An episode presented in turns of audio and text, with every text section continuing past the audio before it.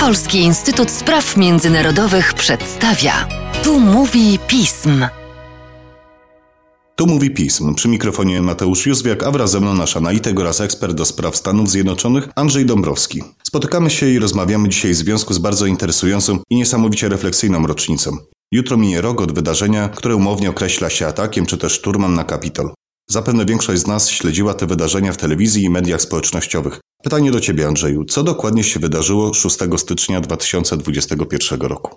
Należy zacząć od tego, że 6 stycznia zeszłego roku zdarzyła się rzecz bardzo istotna, bo w czasie procesu finalnego już zatwierdzania przez obie Izby Kongresu, czyli Senat i Izbę Reprezentantów, wyników wyborów prezydenckich, które odbyły się w listopadzie 2020 roku, na Kapitol, na budynek, w którym te dwie izby obradują nad uchwalaniem amerykańskiego prawa, wdarła się potężna grupa demonstrantów, którzy przybyli na to miejsce z różnych części Stanów Zjednoczonych, jak teraz dowodzą wyniki różnych dochodzeń oraz dziennikarskich reportaży. Byli to ludzie zorganizowani w części, częściowo spontanicznie pojawiający się w tym miejscu. Natomiast główną rolę takiej osoby, która inspirowała te zamieszki i która spowodowała, że, że ci ludzie znaleźli tam i zachowywali się w taki sposób, przypisuje się już byłemu prezydentowi Donaldowi Trumpowi, który w tygodniach po ogłoszeniu wyników wyborów, tych takich jeszcze nieformalnych, podważał ten wynik, twierdził, że wybory zostały, cytując, skradzione Amerykanom, a zwłaszcza jemu, i że domaga się, żeby ten wynik nie został zatwierdzony, żeby wynik, który on osiągnął, został ujawniony, ponieważ na pewno nie został podany do wiadomości taki, z którym on faktycznie się zgadza. I ta grupa ludzi, którzy, którzy się wtedy zebrali jeszcze przed Białym Domem na, na wiecu prezydenta Trumpa, za namową prezydenta i jego współpracowników, którzy nie powiedzieli dokładnie, że, że należy iść pod Kapitol i, i ten budynek zdobywać, wybijać okna, wydzierać się do środka i, i zajmować jego powierzchnię. Udała się tam i, i ostatecznie dokonała takiego szturmu, który zakończył się dosyć tragicznie, ponieważ w czasie tego ataku zginęło pięć osób jeden y, policjant. Natomiast w, w, wyniku późniejszych wydarzeń, no jeszcze niestety ten bilans y, ofiar się powiększył o kolejnych czterech policjantów, którzy odebrali sobie życie w wyniku traumy, jaką przeżyli y, tamtego dnia. Chwilę później, kiedy udało się opanować sytuację, wybory zostały zatwierdzone. Wiceprezydent Stanów Zjednoczonych Mike Pence wspólnie ze speakerką Izby Reprezentantów Nancy Pelosi potwierdzili zwycięstwo Joe Bidena, który mógł jeszcze w styczniu e, zaprzysiąc się na ten najwyższy amerykański urząd. Natomiast kolejnym krokiem, który zdaje się z dzisiejszej perspektywy był dosyć naturalny dla amerykańskiego kongresu, było doprowadzenie do ponownej procedury impeachmentu wobec e, prezydenta Donalda Trumpa, która zakończyła się właśnie potwierdzeniem tej decyzji i poddania go impeachmentowi, natomiast nie udało się demokratycznej stronie kongresu e, usunąć go ostatecznie z urzędu, ponieważ ta decyzja została zatrzymana w Senacie amerykańskim. Takie wydarzenie miało bardzo duży wpływ na poczucie stabilności i bezpieczeństwa w Stanach Zjednoczonych. Jaki w takim razie wpływ na społeczeństwo i życie polityczne miały Twoim zdaniem te wydarzenia?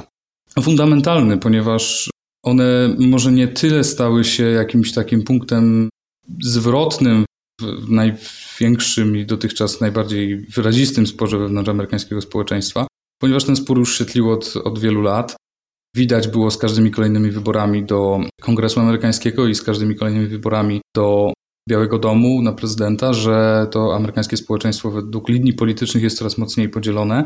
Te obozy, które nawzajem forsują swoje polityki, swoje spojrzenie na świat, coraz mocniej się utwardzają i wchodzą w kolejne takie bardziej radykalne tony i twierdzenia na temat tego, jakie zamiary, jakie intencje przypisywane są drugiej stronie sporu politycznego. Także Donald Trump, kiedy w 2016 roku wygrywał wybory, w 2017, kiedy obejmował urząd, tak naprawdę sam swoją osobą stał się katalizatorem tych zmian. Ich oczywiście takim przykładem jest ten właśnie 6 stycznia i, i atak na Kapitol. Natomiast z chwilą, kiedy tych protestantów, manifestantów, osoby atakujące udało się usunąć z budynku, to wcale nie znaczy, że, że zakończył się jakiś etap amerykańskiej historii i że, że możemy tu postawić kropkę. Oczywiście nie.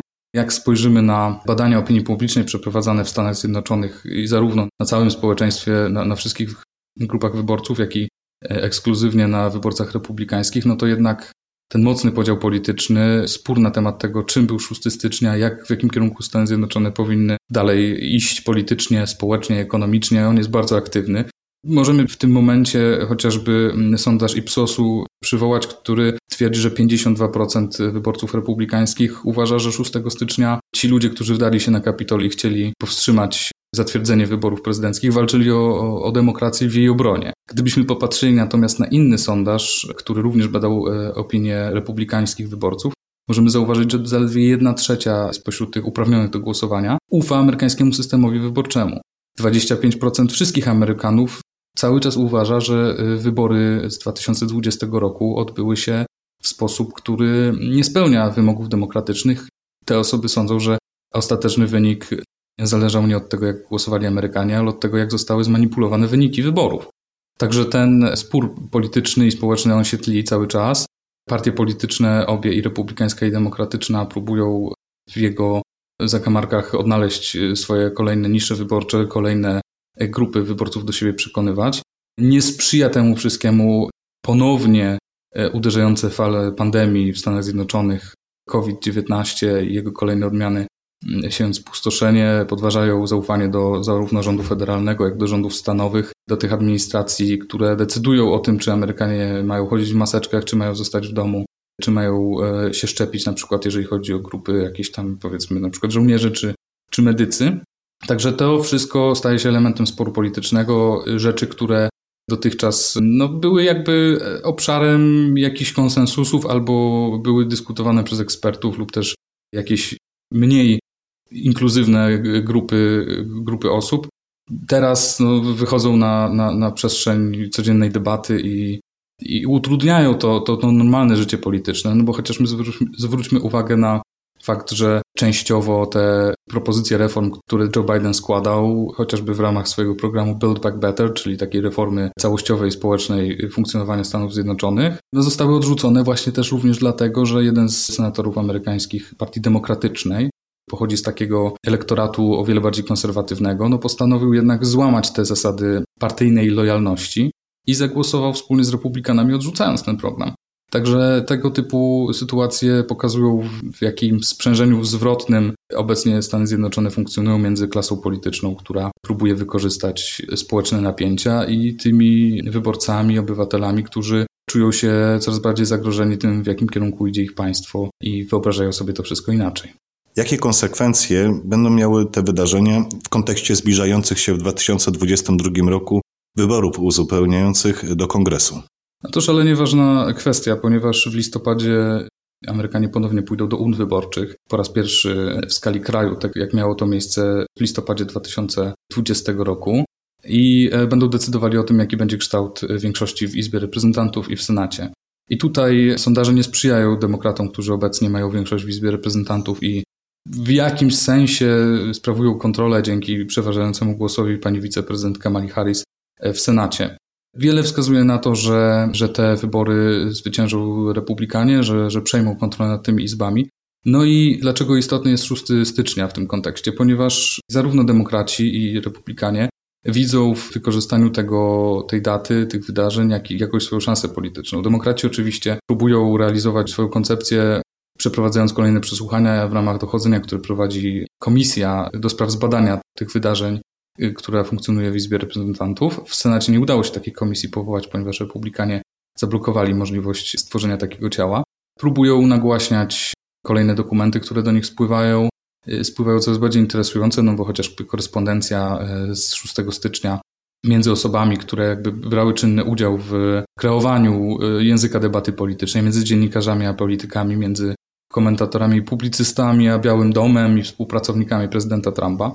Z drugiej strony republikanie, a zwłaszcza ich elita i kierownictwo w Izbie Reprezentantów w Senacie i, w samej partii, no starają się uciec od tego tematu, wskazując na to, że to było wydarzenie, które można było jemu zapobiec, że służby były nieprzygotowane, doszło do prowokacji, że takie, takie wydarzenia oczywiście no, są fundamentalne dla funkcjonowania demokracji, no ale przecież tak naprawdę proces demokratyczny poszedł dalej, wybory zostały zatwierdzone i wszystko się udało.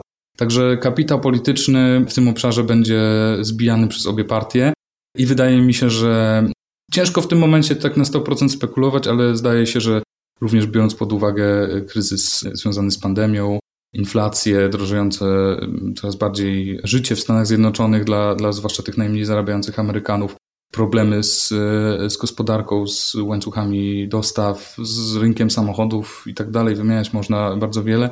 Jednak republikanie wyjdą obronną ręką z tej, z tej sytuacji i uda im się przechylić tą szalę zwycięstwa w listopadzie e, na swoją korzyść. Aczkolwiek jak będzie na 100% zobaczymy po wyborach.